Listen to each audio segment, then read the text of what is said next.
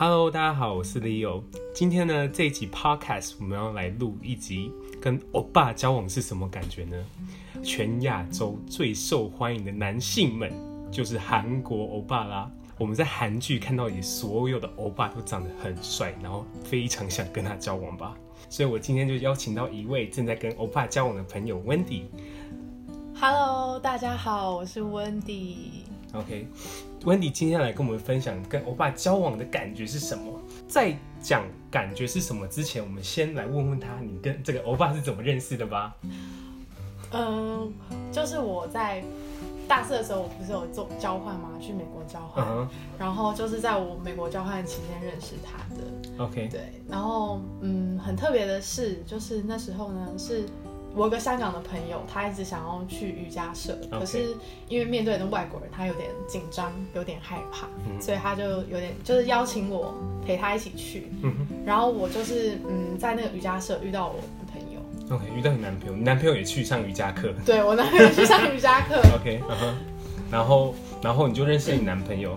就是那时候上课的时候，就是大概有点像是一面之缘，就是因为我们每次就是要自我介绍嘛，有点像是哎、呃，我知道你，你知道我，但是我们并没有，就是下课也没有聊天啊，也没有互动这样。OK，那你们后来怎么有之后的进展？嗯、呃，就是我回到宿舍，然后我们那边有个自习室，我几乎每个晚上都会去那个那个自习室，就是。Study 这样子，嗯、然后就是在我走进自习室的时候，我男朋友突然叫住我，OK，他就问我说：“你是不是那个在瑜伽社的女生？”OK，对，然后、就是、他是想搭讪你吗？还是只只想跟你讲话？我觉得他只是觉得，嗯，有看看过我吧，嗯、就只是想对，就想跟我打招呼。嗯哼，对，最好笑的是，就是虽然是他主动跟我打招呼可是呢，因为他他是一个很闷骚、有点腼腆、有点闷骚的男生，uh. 所以之后就变成是我一直主动在跟他讲话，然后他都不回你话吗？对啊，然后我那时候就觉得，就是第一次见面真的很糟糕。然后嘞，后来后来你们怎么就是变得更加认识为每个晚上我们都一定会去那个自习室，还有 study 优惠吗？没有没有没有，就是只是 读书，就是读书。然后他都就是我们都会遇到了大概两三次，嗯哼，对。然后有一次他就主动的问我我的 line，对，我以为他只要直接跟你告白，没有没有没有，他是问了我的 line，然后对，然后就开始变得比较熟这样子。对，那你在后来在 line 上面有一直在聊天之类的吗？嗯，其实你也知道，我是一个很爱，就是已读不回或是不读不回的人。一开始我也就是，一开始我也就是都不怎么回他讯息，这样。对啊，一直到有一次，他就是，嗯，把我介绍给他一个另外一个韩国的朋友。嗯，对，然后他那个韩国朋友就是相较之下是很活泼。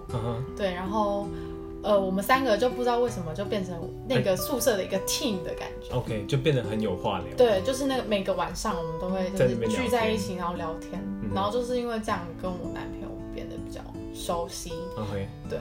那之后总有一个时机点，就是在一起的那个时机点，他怎么跟你告白？嗯，应该说我们两个不是有共同的朋友嘛，就是另外那个韩国人，因为他家里有一些事情，他不得不回韩国。嗯哼，对，然后我们的 team 就是瞬间从三个人变成两个人的时候，OK，对，然后一开始我也不觉得有什么，你们就相依为命这样子，对，就是有点像是嗯相依为命，对，就是因为每个晚上本来是三个人啊，你就突然从三个人变成两个人之后，嗯，慢慢的就是真的是会认识这个人比较多，因为。对，你聊天的时候，就是只跟这个人聊天，嗯嗯、然后对这个人的个性、他的喜好啊，嗯、他喜欢什么，他的生活、啊，所以你就聊出爱火来。真的，对，聊聊心都被聊走。Okay, 那那那那我蛮好奇，那个欧巴是怎么跟你告白的？哦，他约了我蛮多次的，就约了他五六次，然后我都拒绝他。直到有一次，就是我觉得好像不应该这样再拒绝他，就是有点不好意思。那时候我们在 Long Beach，嗯哼，然后他约我去就是 LA，嗯哼，就是那边有一个沙滩，就是真的很漂亮的夜景沙滩。OK，，所以你们两个人单独去那个沙滩？对，我们两个人单独去。你有你有预预警是他要告白吗？我是有一点点感觉，就是他好像想要讲什么，但是我没有不太确定他是要告白，因为我也没有真的很 get 到说他对我是有爱意的。嗯嗯嗯嗯，对。然后，然后就是我们那时候就是做很多事情啊，反正就有点像 dating 的。嗯。对，然后到晚上的时候，我们就走到那个沙滩，然后看海。然后一开始就只是纯，就是跟平常一样嘛，就聊天啊，就很平常。然后他就突然的就说，嗯，那时候我很冷，我就说哦，就是有点冷，我们要不要赶快走？然后他就突然留住我说，可不可以就是再多待一会儿？这样。OK，他抓住你的手，就是跟你讲。之类的，他就抓着我说那个什么，就是可不可以再多待一会儿？然后说就真的还蛮冷的。然后他说他有方法让我不会那么的冷。然后我还就是有点搞不清楚状况，就说哦真的吗？什么方法？嗯他就他就问我说，呃，我可以喜欢你吗？是很肉麻？是不是很肉麻？他应该是韩剧看太多了吧？对，就是这个场景确实蛮像，就是韩剧。对啊，韩剧就是欧巴会告白的场景嘛。然后呢，他就我一开始就觉得他在开玩笑，你知道吗？嗯、我还说什么，嗯、呃，你在开玩笑吗？什么、嗯、什么，这笑话一点都不好笑哎，什么之类的。嗯、然后他就说没有，他是很认真的，就，就是喜欢你的。对，他说我可以喜欢你。然后你就接受他。那时候还说，如果你能够就是接受我的话，那你就牵住我的手，这样。OK，对啊。所以那时候你就心动了，就哦，好难。就对，有有心动，毕竟就是第一个男朋友，对啊。嗯。Hello，我是 Leo。听到这边，你喜欢听这样的内容吗？如果你喜欢的话，听完之后别忘了去我的粉丝专业里欧聊，留下你对这集内容的看法，或者是建议我们更多不一样的内容哦。如果你觉得 Podcast 很有趣，想要听更多优质的节目内容，我建议你可以去 Sound On，S O U N D O N。它是一个全中文的 podcast 平台，你可以在那边找到不同娱乐、运动、科技和心情分享的 podcast，一起陪伴你度过上下班的时间哦。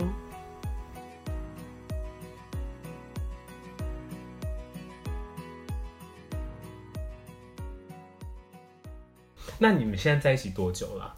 我们现在在一起一年多，快要两年了。嗯哼，那你可以跟大家讲一下，就是跟欧巴交往。到底是个什么样的感觉？跟你在韩剧看到的感觉是一样的吗？完全不一样。完全不一样。怎么说不一样？就是韩剧都会塑造，就是男主角韩国男生非常的浪漫啊，嗯嗯、对啊。可是其实我男朋友就是大男人主义，有时候蛮重的吧。他就不会愿意放下那个身段，好像就为了你做什么很贴心的事情。对，就是。可是他表白的方式还蛮浪漫的、啊。我觉得这就是很很奇怪的一个点，韩国男生交往前跟交往后真的是两个完全不一样的人。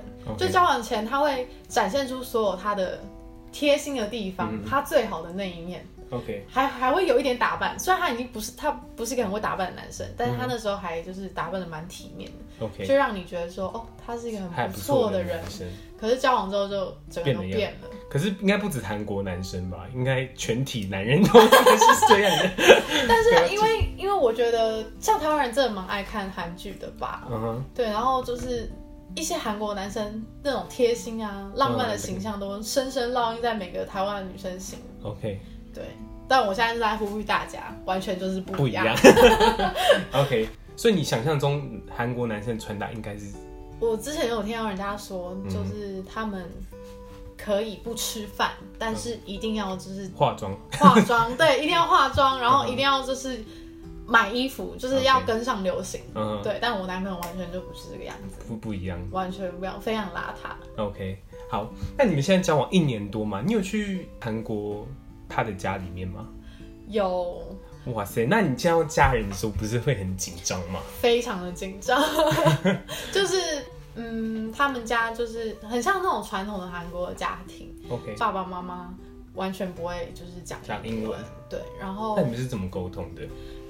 一开始就是只能透过我男朋友，就我跟我男朋友讲英文，然后我男朋友再用韩文，就是跟他妈妈沟通这样子。嗯、对，可是后来就是慢慢的，嗯，我是没有很认真在学习韩文啦，但是我真的还算听得懂一些。因为韩剧看很多。对，因为韩剧看太多。对，他妈妈跟我讲什么，我都还是会听得明白。对，然后用我破破的韩文，OK，跟他妈妈这样。嗯，那会有压力吗？沟通的时候？我觉得沟通的时候是真的蛮有压力的，因为第一个就是我不太熟悉韩国的家庭。他们就是在乎的是什么？可能或许跟台湾的家庭在乎的不一样。嗯哼，对。然后再来就是，其实韩国人并不是那么能够接受外国人。真的吗？对，他们其实蛮排外的，特别是韩国的家庭。嗯、对啊，很多的就是父母没有办法接受说自己的小孩跟就是外国人交往这样，即便我们都是亚洲人。我们其实看起来没有什么区别，但对他们来说，如果是一个外国人的话，他们其实都会有那种排外的心理。嗯，对但你会感受到这种这种感觉吗？嗯，我蛮意外的，真的就是没有。嗯、我觉得我还蛮幸运的是，嗯，他的爸爸妈妈还蛮能够接受我的。对，就对我也都还不错，Okay. 因为他妈妈是家庭主妇嘛，然后我就想说，我是不是应该要帮他洗碗、做家事之类的？嗯、可是很意外，他妈就觉得说没关系，都让他来。OK，对，那说不定你如果真的有一天嫁过去了，你就会要负责洗碗那些之类的。对啊，我很担心，要负责腌泡菜，对，还要负责腌泡菜。那你他妈妈有跟你提过这些事吗？他妈妈有在言语之中开玩笑，OK，就说哎。欸你会不会煮饭呢？我说哦，我完全不会。他说啊，这样怎么办？就是你以后要腌泡菜耶、uh huh. 之类的。OK，他妈妈还是用开玩笑的口吻去对，就是开玩笑。OK，那还不错啊，就是对方的家长还是蛮善良的。嗯，好，那最后一个问题哦，所以你们现在交往一年多，基本上来说你们是远距离的吧？是。对，那对于远距离的情侣们，你有想给他们什么建议吗？嗯。我第一个建议就是，我觉得应该不是只有给远距离，就是给所有的情侣吧。嗯、一个建议就是信任，嗯、我觉得信任非常重要。特别是我们两个是生活在完全不一样的地方，就是连国家都不一样嘛。对，然后韩国人又那么爱应酬，嗯哼，对，我觉得要给足足够的信任，你才不会因为这件事情动摇你的心情。那因为你心情不好，你就会可能很常跟他吵架。然后又因为是远距离，他又没有办法安抚你，就马上安抚你的心情。嗯、很多事情都是建立在这个信任、相信彼此，对，相信彼此、信任的上面。所以第一个信任很重要。嗯，然后再来就是，我觉得不管你的生活再怎么忙碌，都一定要留一个时间给彼此，给彼此。对，嗯、因为毕竟生活在不一样的地方，大部分的时间我们真的就是各自忙各自的生活。就因为我也对我也去上班了，这样。然后他也有在实习，嗯、所以其实一整天下来都是忙于工作啊，忙于自己的交际生活。Okay. 下班之后才可以就是就是对好好的聊天。然后像我们，我跟他是我们几乎每一天都会讲电话，对。然后我们是没有设定说要讲多久，可能时间少至少讲个三十分钟，长就会聊多一点。但就是一定会分享生活中的琐事，嗯哼，我觉得不管怎么样，都一定要分享生活中的琐事，因为他没有参与你的生活，你也没有参与他的生活。对对，分享琐事可以让你感觉到他在你的生活的一部分。对，就是你感觉好像你真的有参与他的生活。嗯，毕竟你们分开了之后，那个生活圈就不一样了啦。嗯，对啊，那个蛮重要的。最后呢，我觉得就是要设立共同的目标。嗯，怎么说？就是，嗯，毕竟我们生活在不一样的环境。如果你没有一个共同的目标，嗯、你就不知道你们两个维持到底是为了什么。嗯，对。呃，我们都会想到未来，就是如果我们真的能够一直一直走下去，下去那我们应该就是要在哪里生活，嗯，然后做什么样的事情。所以这些你都讨论过了，也有个。共同的决定了吗？嗯，因为我们都还算是社会的新鲜人吧，我觉得真的还没有很清楚的说知道明白说以后的生活会是怎么样。可是我觉得可以透过你现在每一天有什么想法，就是彼此就会拿出来讨论，这样就会就是渐渐的比较清晰说，哎，以后你会想要走向怎么样的蓝图啊之类的。OK，对，当然在这之中，你还是要设立一些小目标，短期的目标，就是什么时候要见面这样子。呃，我们就是持续的每三个月见一次就希望每个季节，每个季节都可以见到彼此。对，没错。OK，像一些过节的时候，你的伴不在身边，真的会有一种很孤单的感觉。对，就是我觉得对某些人来说，他们没有办法接受这样异国恋，可能就会觉得说，像别人在过情人节啊，别人在过圣诞节啊，嗯，就是过一些特别的节庆的时候，你反而显得就还是一个单身的人，因为他不一定会在你的身边。对，这是相当难过的地方，对，就是有点心酸。可是我觉得跟别人不一样的是，你可以设立只属于你们的特殊的节，像我们没有再过几百天呐、啊，我们永远都会，就是每次见面都是超过，对啊。但是 对我们来说，我们可能就是说，哦，那第六百三十六天就是最特别的日子之类的，嗯，对啊。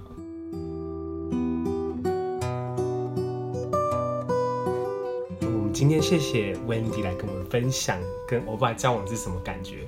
其实我一直觉得他很厉害，因为他之前在美国在交往不到一个月的时候就开始了远距离，在没有感情基础的时候就一直维持到现在，异国恋而且是远距离。希望你下次可以带你男朋友一起来上节目。好 好，好，OK OK OK，那我们今天的节目都先到这边啦，那我们下次见喽。拜拜，拜拜。Hello，我是 Leo，谢谢你听到最后。你喜欢这样的内容吗？如果你喜欢的话，欢迎上我们的粉丝专业李欧聊，在里面分享并讨论，告诉我们你所期待的内容哦。